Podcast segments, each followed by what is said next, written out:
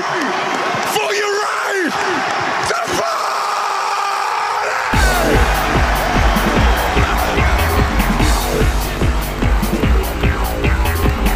You're listening to the Arrowhead Live Podcast Network.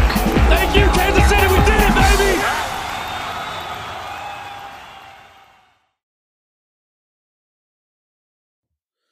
What is going on, Chiefs Kingdom? You are back on another edition of the Coach's Corner.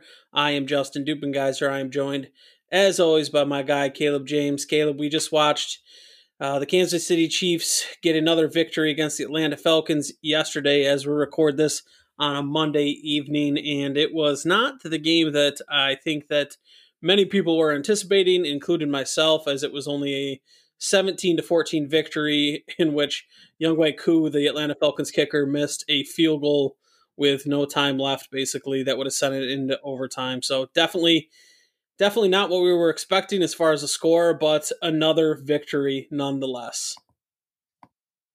Yeah, and you know that victory also the Chiefs are now 14 and 1. This is the most games they've won in the regular season of all time in the history of the franchise. So that's just an amazing accomplishment in and of itself. And, you know, the Chiefs again come down to another close game, but it was another game where I still didn't feel all that worried.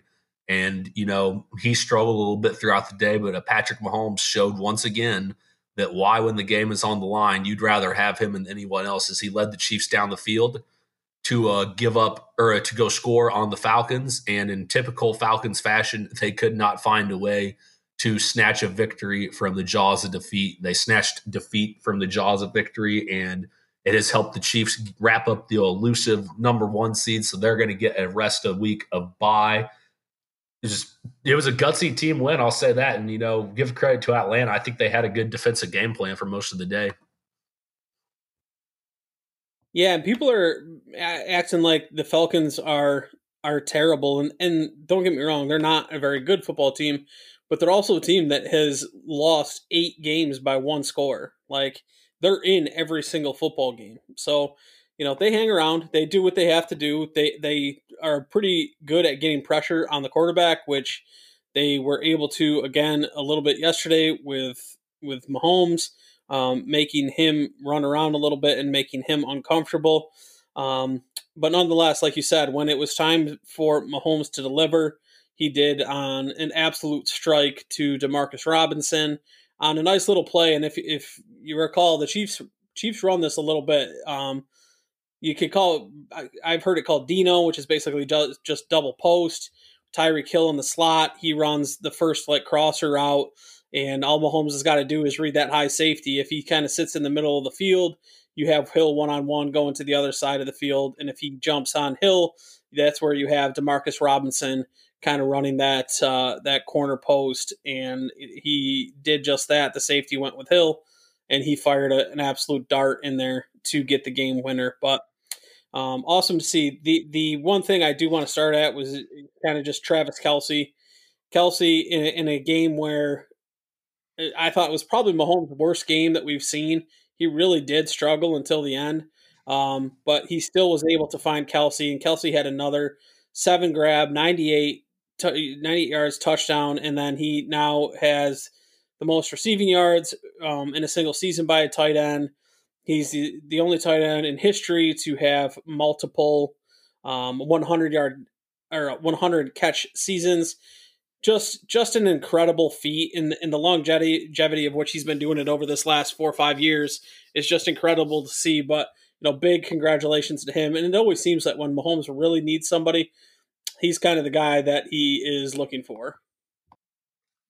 Dude, and he you said he had the seven catches for 98 yards in the touchdown and we just act like it's almost expected and it's a given that Kelce will come out and play that well but you know, we really should. I say it a lot on here. We have to be thankful and appreciative for how well he's been able to play and just how good Andy Reid gets him involved because you see all this what he's doing. This is what makes him a dominant player. Because I mean, the you think the Atlanta Falcons didn't know that Travis Kelce was going to be involved in the Chiefs' game plan this week? No, they knew he was going to be probably a key factor against them and their week, their secondary headed in the weeks. They spent all week trying to game plan for him. They spent all week running dummy plays to simulate what he can do.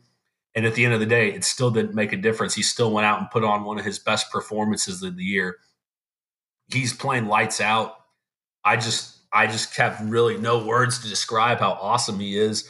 And we don't even talk about it. And he likely had the best play, he likely had the best game of anyone on the team yesterday. You know, he's kind of like that good steak. It's just like you don't really have to season it up too much. You don't have to butter it up too much. You know, you just throw it on the grill and let it cook, and then it's still going to taste great at the end of the day. And you know what? That's what they let Travis Kelce go out there and do. I do think that uh, I agree with you. He is Mahomes' security blanket. I think teams are going to be looking to take that away in the playoffs.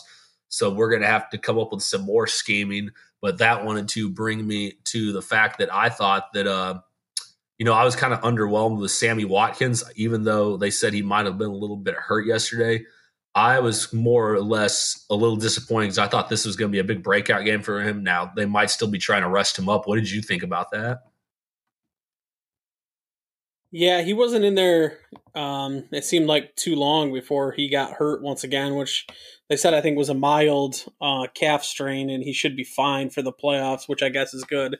But yeah, that's that's always the big thing to me because it looked like a lot of the time the Falcons were trying to play in in that too high kind of shell and take away some of these these deep shots that they know the Chiefs like to take, and and the way they stretch the field. And generally speaking, when that happens um, it's Sammy Watkins underneath that they're trying to get the ball to into work into those into the, those underneath zones, and he really was not much of a factor. Um, hopefully, they can get him going. You know, for the playoffs, as we've seen, playoff Sammy is is a real thing the past um, you know couple years or whatever. So they definitely need they're definitely going to need him. They're going to need everybody to be full strength. Really, when you think about it, I mean, you're going to the playoffs. You don't want anybody to be banged up, but it did seem like too on that note is that Mitchell Schwartz. They said it seems like he is unlikely going to be available to play in the playoffs, which is not good and something that we kind of we're nervous about because you see with with these linemen these these back injuries man do they linger and they can have a real lasting effect on linemen um, especially. Yeah you're absolutely correct. And i think the thing to think about with that is people kept saying you know they hope he's going to come back. In my mind i figured that was probably going to be it for him especially when you have a guy like him who up until last season was the active leader in consecutive snaps played in the whole entire NFL. And when you consider he was able to do that at the offensive line position for as long as he did, it's truly remarkable that his body was able to last as long as it did. I think, though, that it was pretty telling is that he's had a couple of pictures he's put on Instagram of him looking like he's lost a lot of weight, and that's probably because he hasn't been able to lift or do anything since that Buffalo game. And you know, like you said with that back injury, you have to use your entire body to play the game of football. And those muscles in the back are some of the most important for offensive line play, especially in pass protection, because it's a lot of the time what's going to be powering them and, and giving them the strength to be able to keep def- to keep blocking the pass rushers the entire time. So it'll be interesting for sure to see if this is it for his career or if he'll try to suit it up again.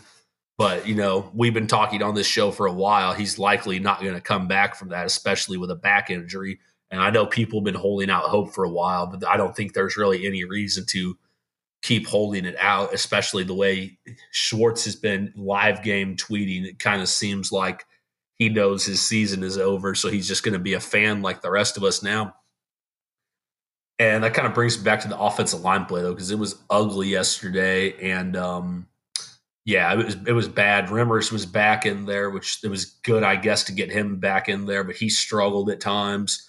Wylie had another poor game at guard. Reiter didn't play well. No one really played well. Only guy on the offensive line I kind of liked yesterday that I thought had a few actually really nice plays was Nick Allegretti, who probably played the best of any of them. But you know, Atlanta is weird. They got a bad defense, but they have the they have the fourth highest pass rush win rate of any team in the NFL. So it was pretty clear to me that their whole game plan for this game was going to be find ways to make Mahomes uncomfortable in the pocket, and they sure were able to do that. Grady Jarrett was eating uh, Wylie's lunch on quite a few plays. He just he was getting immediate pressure. Um, we talked about Grady Jarrett in, in, the pod coming up to this game and said that you know he's certainly a player to watch along that interior for the Falcons because he he can wreak some havoc and he did. He gave him some fits again yesterday. He he made some nice plays, had some nice pass rushes on them. Um, you know, you, the hope is that when you get into the playoffs, and this is a game too that I, I'm not sure. You know, obviously you're going to scheme some, but it's a non-division game, so you're going to have less film on them. You're to have less experience playing them. You're towards the end of the season. Obviously, you're still playing for something, but you're not to have a full blown game plan like you would for a normal, you know, a normal or a AFC type game, a conference game, or a or a division game, or anything like that. So you can scheme up ways to help the protection. That's one of the things that Andy Reid is so good at is is helping his offensive line and definitely in scheming around their deficiencies. Um, you know, he, he still does put a lot of um, a lot of onus on the tackles, definitely more than the interior. He kind of puts the tackles out in islands quite a bit, and, and you kind of and that's why you've kind of seen the Chiefs struggle pretty bad at times. You know, when Fisher's banged up and they have Remmers in, or you know they had to have Wylie or Durant in there at times. A lot of times these guys aren't getting help. That you know he'll he'll you know eventually he'll get the tight end in there or the back in there to chip or something like that. But he really doesn't want to have to do that. He wants to be able to to pass pro one on one with his tackles on the edges and then have the help along the interior between the guard and the the two guards in the center and those guys kind of helping um, each other when they can and then helping um, you know, with the stunts and the twists and stuff like that. So, uh, you know, and we kind of were talking about earlier and a little segue into the future for Kansas City. But we were talking earlier, we think that the the O line in the offseason has to be a priority, right?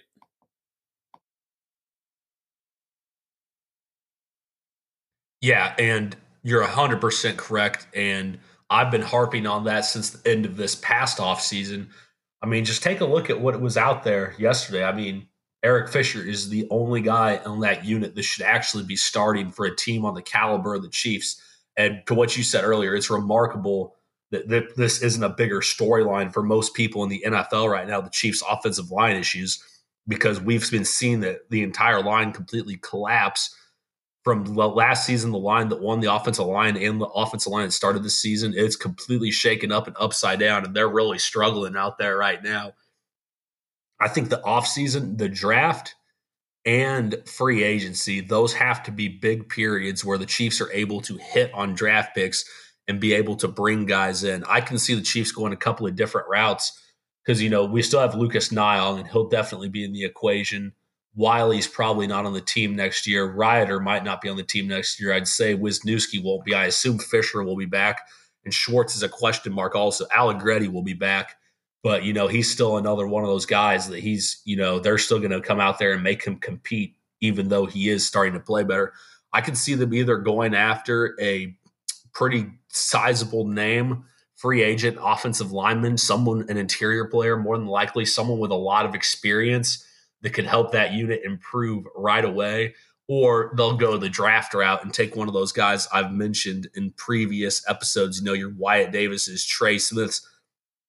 I've seen people, you know, I've been on Rashawn Slater for a while now. I've seen some recent mock drafts. People think he's going to go in the top five now. It's just that's surprising to me because he's a shorter tackle. He's kind of a tweener between tackle and guard. But I think if he were to follow the Chiefs, that's a guy that could immediately help them improve. But I think the one thing that people don't understand is when the offensive line is off, that's what gives quarterbacks happy feet. That's, you know, it's plays like last week on the strip sack against New Orleans when Mahomes gets crushed from behind and then he's got a dude putting his face mask into his chest. You know, that's the kind of stuff that gives quarterbacks happy feats. Now, granted, he wasn't hitting near as much, but that stuff can linger in the mind of a quarterback that knowing he's getting ready to get lit up and he's getting ready to take a big hit like that. So it's just a combination of all those things that are causing some struggles for Patrick Mahomes. And hey, listen, you know, he didn't play he didn't play his best football game yesterday, but you could see on the last drive of the game why he is the best player in the NFL. Regardless, you know, we say he had a bad game. He had 280 yards, two touchdown passes. You know, there's definitely been guys who have not who haven't had games quite like that. But the important thing is he still was able to go out there and get it done in the end and win the games that he's paid to win. But yeah, the, when the offensive line is struggling to pass protect the franchise quarterback, it's a little bit unsettling. And to your point um, about Reiter and about Wylie, they're both going to be restricted free agents next year. So I, I, don't see. I mean, I don't see them Kansas City paying them um, to to come back. I, I just don't see that. I think that you know, you got to see obviously what happens with Laurent Duvernay Tardif if he's going to be back. Obviously, he opted out to do the whole um, doctor thing to take on this pandemic, and then you have Mitchell Schwartz, see what his future is, and then you have Rankin, who we haven't seen play all year. Which at this point, I mean, we're going into week 17. I don't think that we should expect to see him probably even be active. So, you know, those are potentially three guys that could be on the roster, and those are also three guys that could potentially not be. Like you said, Niang's coming back after opting out, so we'll see what his deal is there. But you you do you have to make the offensive line as a priority because um, Patrick Mahomes is the is the best player in the world and the one that you just gave the five hundred million dollar contract to, and you don't want him to be consistently getting getting pounded and taking the hits that uh, you kind of mentioned, like he did against the Saints, where he, he got absolutely crushed. Um, you know, that just, you can't have that. You can't yep. have that. And obviously, the tackles are aging too. So even Fisher, you know, Fisher's been gutted out, and a guy that probably is underappreciated, in my opinion, in Chiefs Kingdom, where he, he's he's not great. He's not, you know, top five. And I think a lot of the issue is is that you know, he went first overall, so everybody has the expectation that he is going to be, you know, the Willie Roaf or something like that. Well, he, he's not that. But what he is, he's been pretty consistently a top 12, top 10, top 8 left tackle in the NFL for, you know, probably since maybe his third or so year. It took a little bit for him to get in the groove of stuff. You know, he was kind of light when he was a rookie. He had to get his strength up. Um, but he's been pretty consistent as, as a, a top 10 tackle, left tackle in the NFL. And, and I think that that kind of gets um, kind of lost for, for Chiefs fans and on really how good he he has played. You know, it, it's something that I don't think he gets the appreciation that he really deserves for that. And again, I'm not saying he's some amazing world beater Hall of Fame guy, but he's not appreciated to to the extent that I think right. that um, he really should be you know. And take a look at yeah, take a look at the other guys in that draft class though, because I always had a buddy that was complaining about him the other week. And I was like, dude, take a look at some of the other guys that went in the top 10 or top 15 in that year's draft. Some of those guys were out of the NFL in two years. The second best tackle coming out in that draft, Luke Joeckel, he was washed out of the NFL in three seasons. It's ironic. The best player in that draft was actually a third round draft pick named Travis Kelce, who we talked about earlier on this show. So yeah, people would say, oh, Fisher's not this or Fisher's not that. Okay. He has played in the NFL now seven seasons. He hasn't missed a ton of time due to injuries. He's now been in the Pro Bowl twice. He's helped the Chiefs win a Super Bowl ring. He was one of the first guys that came in. He's a leader in the locker room. You know, he's an out. I think he's a pretty good member of the community. Seems to be. He's not running around doing crazy stuff like Dwayne Haskins. So it seems like you know he just gets a bad rap because you know everyone wants him to be the Willie Roaf or the Joe Thomas, and there's a reason why there's only a few people like Willie Roaf and Joe Thomas alive. But Fisher, I think he probably has another few seasons. He'll probably play three or four more years, maybe a little bit less depending on injuries. And he'll probably walk away with another couple of Super Bowl rings and be remembered in Kansas City as a winner for a long time. No question about that. And to your point, let's let me just read you some of these names. it, it, it is it's got to be and, and you know what the worst thing is is I'll never forget it too is because the next year was the Andrew Luck draft and, and obviously I was so angry at the time that you know we're one year off from getting Andrew Luck and blah blah blah and, and you know now here we are with Patrick Mahomes the the best player in the world so I guess it worked out but the this draft. So Fisher obviously was first, then Luke Joeckel, Dion Jordan, Lane Johnson. Now Lane Johnson has had a pretty decent career. Um, you know, obviously very good player, but he's been pretty hurt as of late. So his his career could end up being cut short, much shorter than Fisher's. He's missed way more games than Fisher has. Um, Ziggy Ansah, Barkevious Mingo, Jonathan Cooper, Tavon Austin, Dee Milner, Chance Womack, DJ Fluker, DJ Hayden, Sheldon Richardson, Star Lotulelei, Kev- Kenny Vaccaro, EJ Manuel, Jarvis Jones, Eric Reid, Justin Pugh, Kyle Long, Tyler Eifert, Tyler Eifert. Dude, this is like Desmond Trufant, Sharrif Floyd, Bjorn Werner, Xavier Rhodes, Dante or Dayton Jones, DeAndre Hopkins, Sylvester Williams, Cordarrelle Patterson, Eric Alec Ogletree, Travis Frederick, and Matt Elam. That is like there's maybe three or four guys in that in that first round that are still playing. Yeah, and the guys that are are studs. And you know what? Fisher's also a Super Bowl champion. I forgot that Hopkins came out of that draft class. And still to the point though, best player of that draft class didn't even get drafted until the third round when the Chiefs uh, took old Travis Kelce. So yeah, it's always funny to look back on that and see people complain. Well, the fact that there's four guys on that list still in the NFL and the Chiefs literally had to get somebody to help protect Alex Smith. And, you know, might have missed on Lane Johnson. Lane Johnson, though, has been a guy with some injury issues. When he's healthy, he's been a top tier right tackle. So we can't really hold that against the Chiefs. And, you know, at the time, especially with them guys coming out of college. So it's always funny to sit there and have people say he was Fisher. And I'm just sitting here, I'm like, God, I'm glad they didn't draft Luke Joeckel. That could have blew up Andy Reid's entire comeback if they'd had – you know, a bad offensive lineman like Joeckel in there early on when Alex Smith and Andy first got to town. Yeah, that was the, the, you think about it. Really, thirteen was the start of kind of the Chiefs turning around their franchise from where they had been in a very, very dark, bad spot. So, I mean, Fisher, he's pretty critical in the turnaround. I would say, like you said, Alex Smith, Andy Reid, Fisher, all these guys kind of getting there and starting to change the culture and getting into the winning ways. Like it all kind of started started to happen in those in those early years there. So pretty crazy to see. Um let's change gears to defense for a little bit here.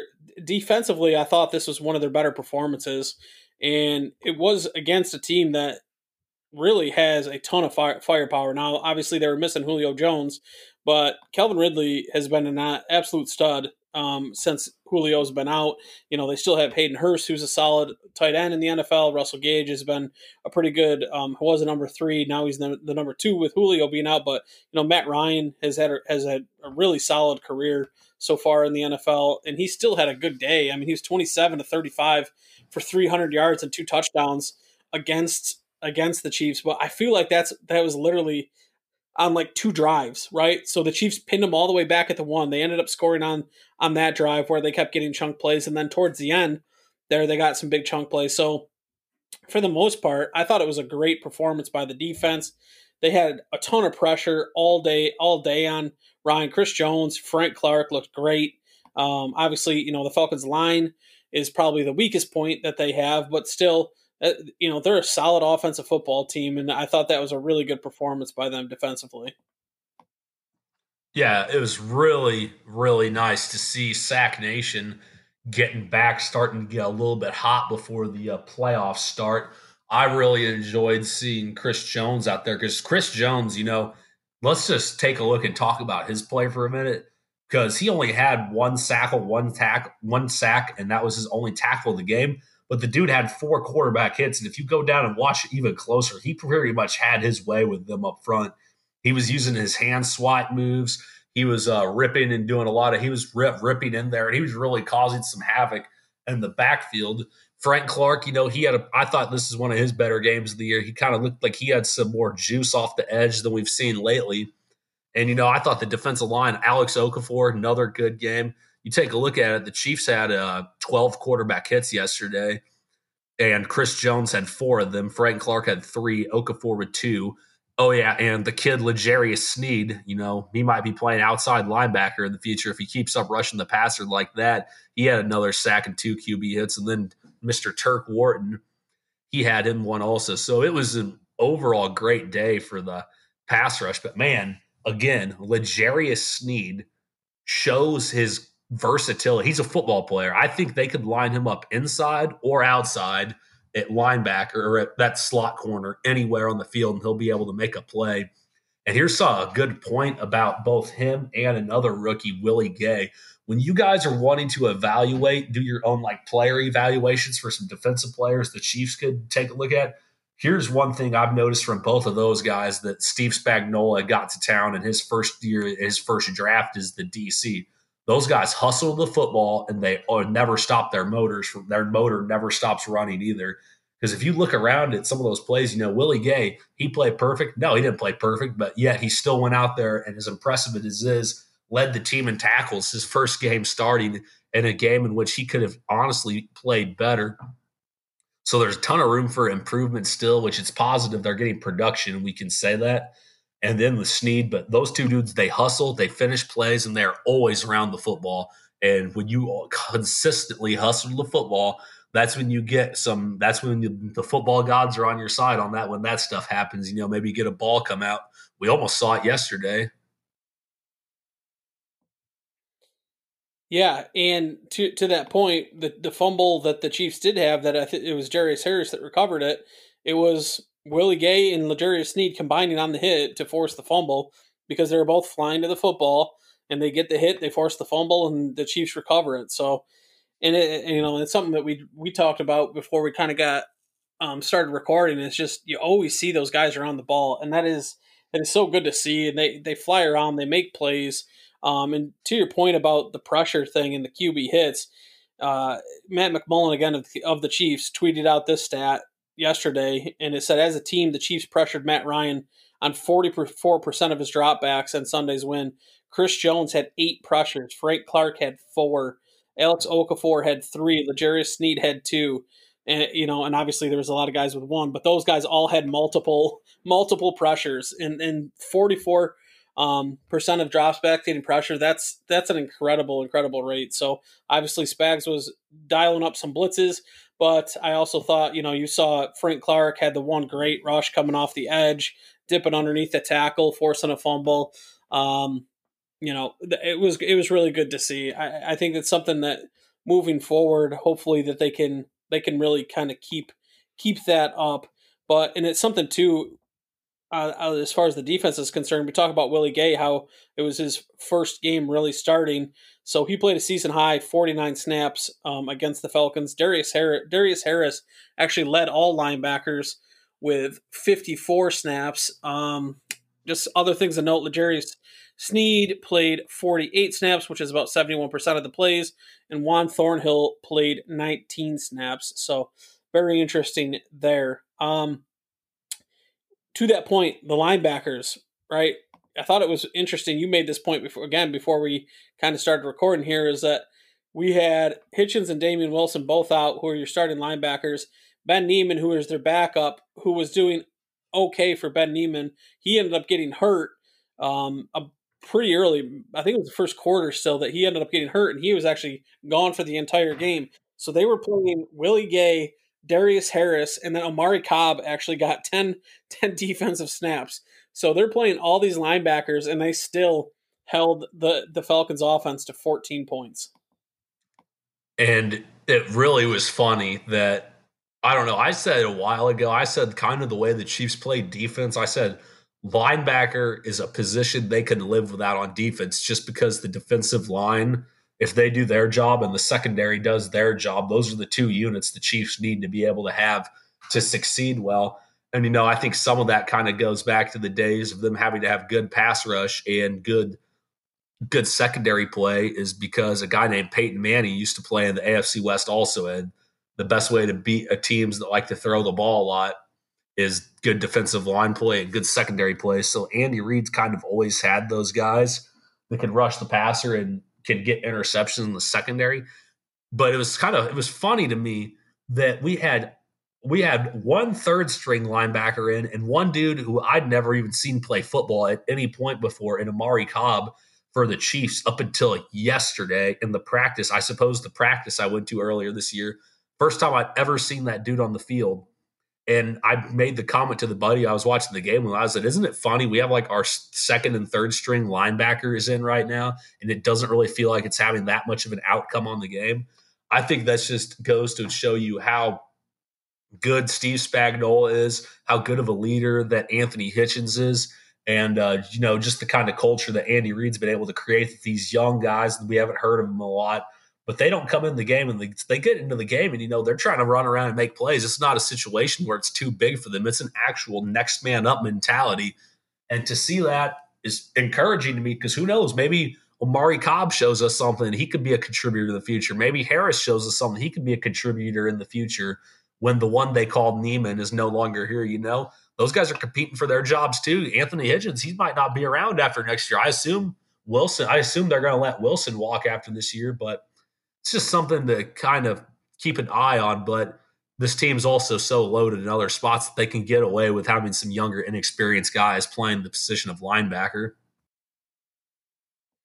They do, and a lot of the times I, like what they do with the linebackers. They really especially when like you'll see Willie Gay when they blitz him, man, he is, and it's just kind of in general, but you really see it on his when he blitzes is just his athleticism and how much that pops, and they can use him as a you know a blitzing um, linebacker against the pass, and they also use him.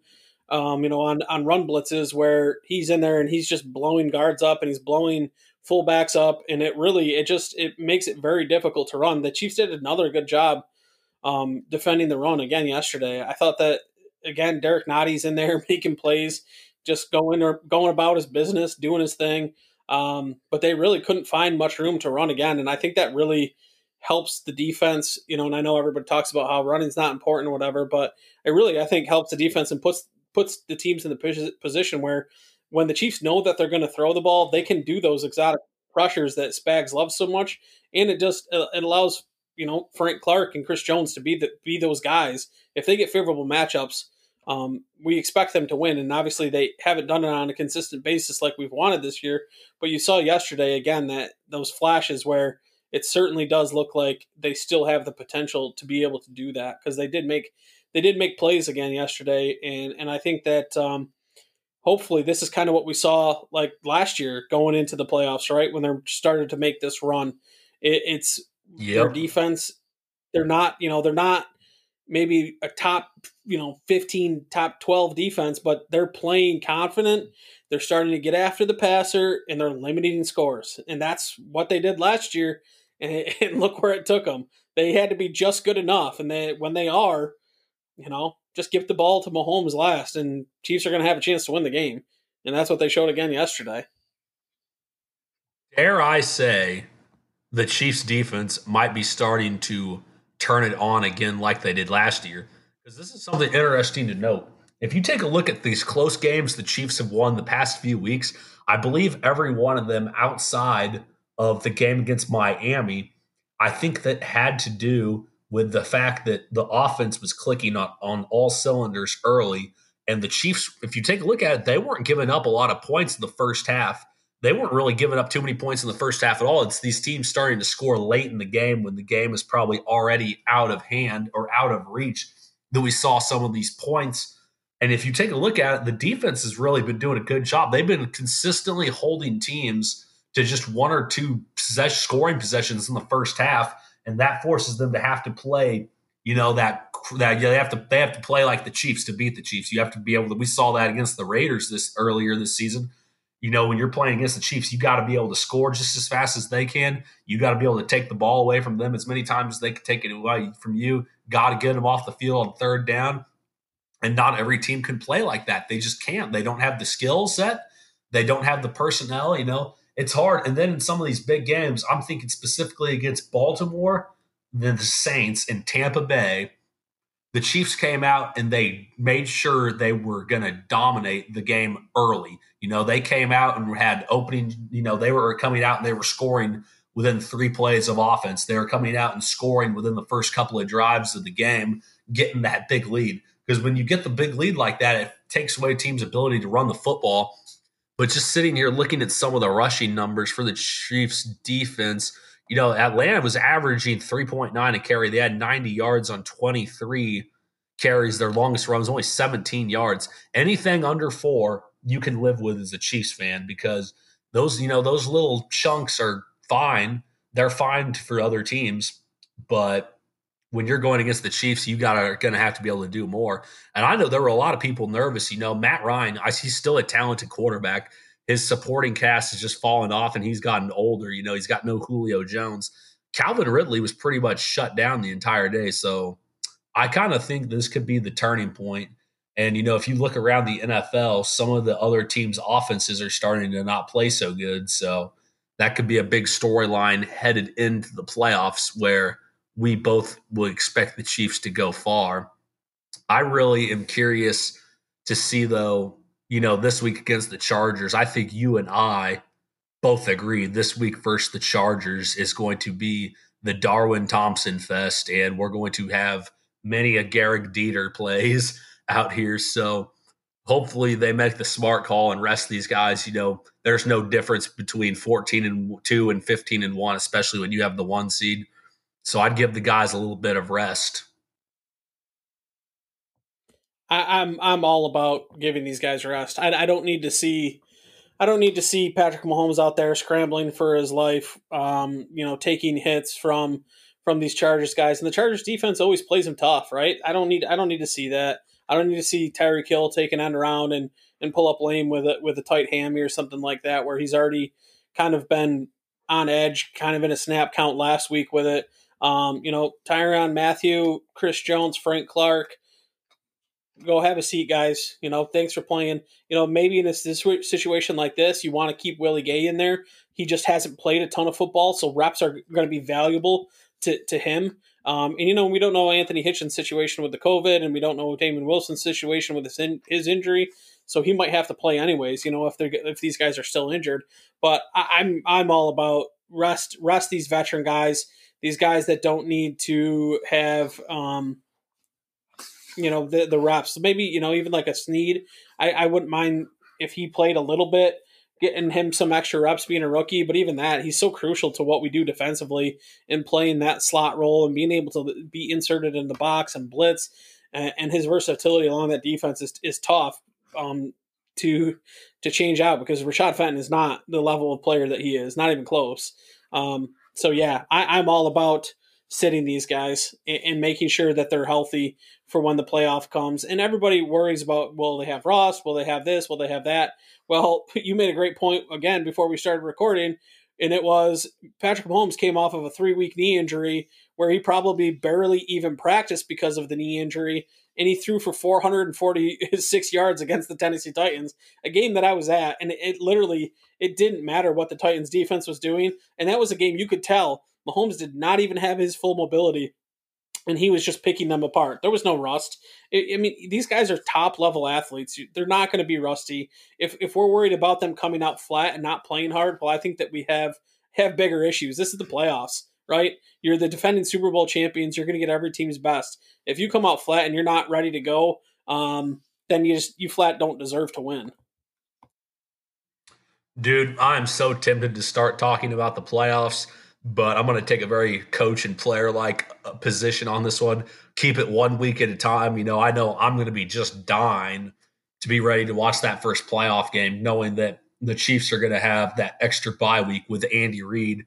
And the fact that I think that some of the people in the NFL who are starting to say maybe that team up in your neck of the woods, the Buffalo Bills, so they must have some very short term memory because they're saying the Chiefs should be watch out for the Buffalo Bills. Last time I checked, when the Chiefs played the Buffalo Bills, Patrick Mahomes didn't even throw the ball 30 times.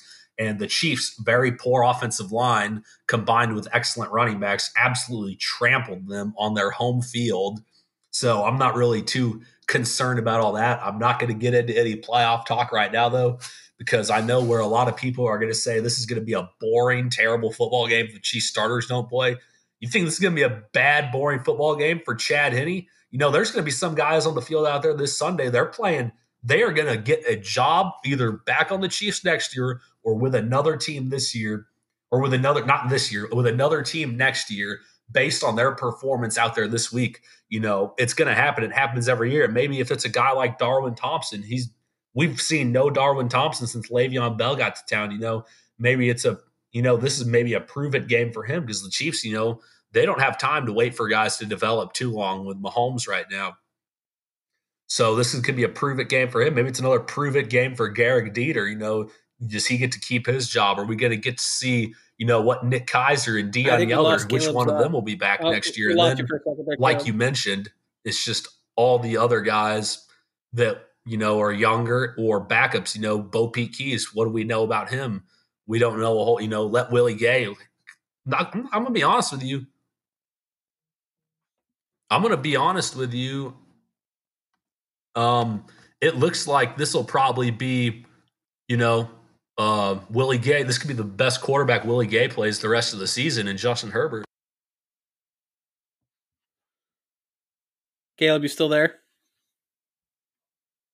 All right, I think we lost. I think we lost Caleb for a little bit. He having a little bit of uh, Wi-Fi issues. I know he said he's he's not in his normal um, spot where he normally records. So hopefully he's able to get that figured out. But kind of just to finish off his thought and where I think he kind of was going with that, and to his point, um, a lot of these guys uh, are going to like the more you can put on film for other people to be able to evaluate it, it, it's critical and huge for these guys that are in positions to potentially make rosters and do all that kind of stuff. They, they need to be able to do that because if you don't have film what are you going to be evaluated on right? You're not in practice to have um, those guys aren't in practice seeing you every single day. The rest of the NFL isn't. So you need to be able to do that. And I, I like the call with Darwin Thompson. Let's get him some carries. I thought that Darrel Williams was actually awesome this last week. I thought he ran the ball really well. Um, with Le'Veon Bell getting nicked up, and and right now it looks like Clyde Edwards uh, Helaire is going to be on track to play, but um, where you know it's not a certainty. And obviously, with Bell getting nicked up with his ankle, that leaves Darrel Williams and Darwin Thompson, and then obviously Elijah McGuire. They I think they signed to the practice squad. So let's get uh, Darwin and, and Elijah McGuire some touches here and, and save Darrel um, for for for the playoffs and make sure all these backs are healthy. But Caleb, are you back? We got you back. Yeah, you got me back on now. having some computer issues over here. Yeah, I thought we, I thought I said you might have lost a little bit of Wi-Fi, but yeah, I was just kind of finishing your point there and saying that uh, you know a lot of these guys that they need to get film. They need to put stuff on film so other teams can evaluate them because this is this might be their only, their only chance, and especially with with the way COVID was, they didn't get their preseason. You know, they didn't get any of their preseason this past year. And then the way that they're talking right now with the NFL is you're going to lose two more preseason games, but you're going to add a 17th game. So a lot of these long shots, this is a good opportunity for them if they're resting, you know, their starters to to get in there, put some stuff on film, and that always helps these guys, you know, potentially latch on to some some rosters in the future. Yeah, I agree 100%. There's no debating about that. This is going to get some guys a roster spot. You know, how many guys, though, do you see in the NFL that you think they have the game like that? I think if people remember back, Albert Wilson had a heck of a game, Patrick Mahomes' first game, and he made a lot of money that offseason. So I'd be even willing to bet to say we see Demarcus Robinson go out here and play several snaps because, you know, he'll be a free agent after this season is over. Yeah, but just to reiterate, rest rest the guys, rest the studs, rest our stars. Don't want to see too much Derrick Nnadi on the field. Don't want to see too many of the starting defensive guys, and especially those guys that get banged up every play. This week is huge for them. I can't even irradiate. You know, you're a big guy like Derrick Nnadi, Chris Jones, Turk Wharton, Mike Pennel. You know, those guys are in there every snap of the game, taking on double teams, fighting two people, banging, bruising. You know, this is a big week for the offensive line to keep healing. This is a big week for, you know, the running backs to keep resting and healing. This is the bye week's huge. There's a reason why the team that wins the Super Bowl, a lot of the team has the bye week. Now, I'd still be confident in the Chiefs' ability to go out there and play and tr- and even win the Super Bowl without a bye week, just because I think when Mahomes is on, he is that good of a football player but it'll be a good game and it'll be a good matchup. I think I don't know if I got this in before I cut out. Um, Justin Herbert could be better than some of the quarterbacks the Chiefs are about to be seeing in this playoff run. So uh, that'll definitely be good experience for a guy like Willie Gay, you know, if they do have him in there just to go against a caliber, a quarterback like Herbert. Yeah, and that's why I think that, like I said, that I, some of these younger guys, like a Willie Gay and even a L'Jarius Sneed, to an extent, maybe you get him some extra reps, just because, especially Willie Gay, he just has not seen that many reps. He he didn't play his entire um, last year at Mississippi State. Basically, he hasn't played a ton of football in general in his in his career at, at a higher level. You know, he didn't play a ton at Mississippi State because of this, that, and another, or whatever. He you know he didn't have an entire offseason here with Kansas City. He's gotten limited reps in games so far this year, with this this past game being the most. So the more that he can see actual live NFL plays, the better he's going to be. I mean, we've already seen the flashes of what he could become. Did he struggle some? Yeah, he missed a couple open field tackles that I was pretty su- surprised about. Um, but I think again, if he's getting reps, those things are going to become more easy because the athleticism there. Now, now it's just kind of understanding how to put that to use on the football field. And I think that that stuff doesn't come in practice. That stuff comes with with game reps, right? You can only simulate so much in practice. That's why a game like that, you know, even a Turk Wharton where you're trying to refine your your pass rush moves, um, this is a great game to do it against, like you said, a good quarterback who who makes good, you know, who can make throws, stuff like that. If they're looking for Juan Thornhill to get back in shape and get more reps if they're worried about where he is and want to get his role expanded again. This is a great opportunity for them them guys to get that and really get right going into into the playoffs and, and that bye week. That's absolutely correct. You know, we didn't even touch on Juan Thornhill. You know, he's probably just starting to it'll be a year now since he tore his ACL, so he's probably just now starting to get back into that same normal groove of things be a big week for him to uh, get some reps out there and get rolling. So there's absolutely always going to be a lot to take away from any NFL game. And we're in a really good position that we're not sitting here waiting for just hoping that they can just die already like the Jets are. And, you know, the Jaguars just hoping they can just go ahead and lay down so they can get to the draft. And we're not sitting here sweating it out like the Steelers and the other teams fighting for position, you know but they're getting ready to be tested because they're that number one team still. They've had the target. They have had the target on their back for a long time, and they're going to have to get used to playing with that target on their back because you know those guys are going to try to. uh Oh yeah, absolutely. Yeah, I was gonna say they, they, would, and they, have their, tar- their target on the back all every game. That's why everybody cries about their games being close dude, they're getting everybody's best shot because everybody knows that the Chiefs are the measuring stick right now. That's why when they're complaining about, oh, they, you know, they've only they've only, they're only winning by six points and one score, and they're only winning by three, and they're only doing this and they're only doing that. Yeah, they're still winning. They've they've won every single game they've played except for one in the last 405 days but that's not, that's not good enough because they're not winning by by enough yeah, and everyone's saying all these other fan bases saying, "Oh, Chiefs don't want any part of Buffalo."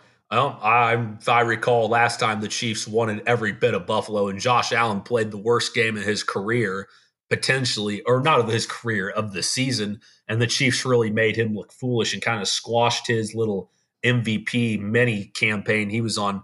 People said, "Oh man, the Chiefs are going to lose by 30 to Baltimore. There's no way they can come out here." Chiefs came out and exposed several flaws in Baltimore. Oh, they don't want to play the Colts. Give me Philip Rivers at Arrowhead. I love it. I want more of it. Um, you know, who else? The Steelers. I don't know if anyone's watched the Pittsburgh Steelers play football lately. They are a bad football team right now. So it's interesting. It's always funny to me because I've yet to uh, have somebody tell me another team in the NFL with 14 better wins than the Chiefs right now. I would agree with that. I still think that eh, the Chiefs are going to be favored in every single game here on out um, for as long as they continue to play, which is hopefully quite a long time. And I guess the last um, kind of thing we'll we'll talk about before we get out of here, real quick, is did you see the um, reports coming out that Kafka was getting some interest for a head coaching position? along with with Bieniemy some, but I don't think from what I've heard, I don't think Bieniemy's interviewed anywhere where you know some people have already started the interview process and some teams have been interviewing but I was kind of shocked by that Kafka report. Is that something that you kind of expected, or I mean, I was I was really surprised. That is indeed shocking because Eric Bieniemy has definitely played a key role in shaping Patrick Mahomes' career. And also, you take a look at all of Andy Reid's offensive coordinator since he's been in Kansas City. Most of them get head coaching jobs fairly quickly. So it's wild. It doesn't make a ton of sense. But, you know, I'm sure he'll get a shot in whatever team does. I think it's just interesting they gave Kafka a look over Bieniemy because, you know, he's just the QB coach. Yeah, that's where my thing is too. Is that he he hasn't even been a coordinator yet in the league, so that I mean maybe just working directly with Patrick Mahomes as the quarterback coach. I I don't know. I it's still very surprising to me. I mean, it's awesome for him. Obviously, that's that's that's great. So, but it could be at the end of the day, it could end up being that the Chiefs lose two assistant coaches on the off- offensive side of the ball this offseason. So that'll be interesting to see how that plays out. But I just wanted to kind of get your initial um, reaction on that because I thought it was pretty interesting. But anyways, let's uh, let's get out of here. Uh, Chiefs are fourteen and one. They got a battle with the Chargers coming up. Um, knowing Andy Reid's history, I think that he does end up resting guys, but that is to be seen. And uh, Chiefs are, you know, they already locked up that one seed. But why don't you tell everybody what you're working on and where they can find your stuff and where they can find you on Twitter and everything? All right, guys, you can find me on Twitter as always at CJ Scoops. I'll have a couple of good articles for you guys this week on the Chiefs, doing a little film review, maybe post some draft content as well. So make sure you go check that out. Very nice. You can find me on Twitter at jdiz1617. Make sure you're heading over to Arrowhead Live, where you can find all of our stuff. I'll have the power rankings coming out um, for this this last week on Wednesday. Um, you know, we have tons of podcasts, tons of different content. We have the merchandise store, so make sure you're checking all that stuff out. Uh, there's something there for everybody. If this isn't um, you know what you like to hear from us which i would be surprised if you're still listening if it isn't um, but make sure you're checking everybody's stuff out there because um, the more likes and shares and retweets and stuff the, the longer that we are going to be able to do this and we love doing it and we love hanging out with you guys so we appreciate everybody being here and we will look forward to talking to you next week guys talk to you later to the chiefs kingdom you guys are world champions once again. Woo!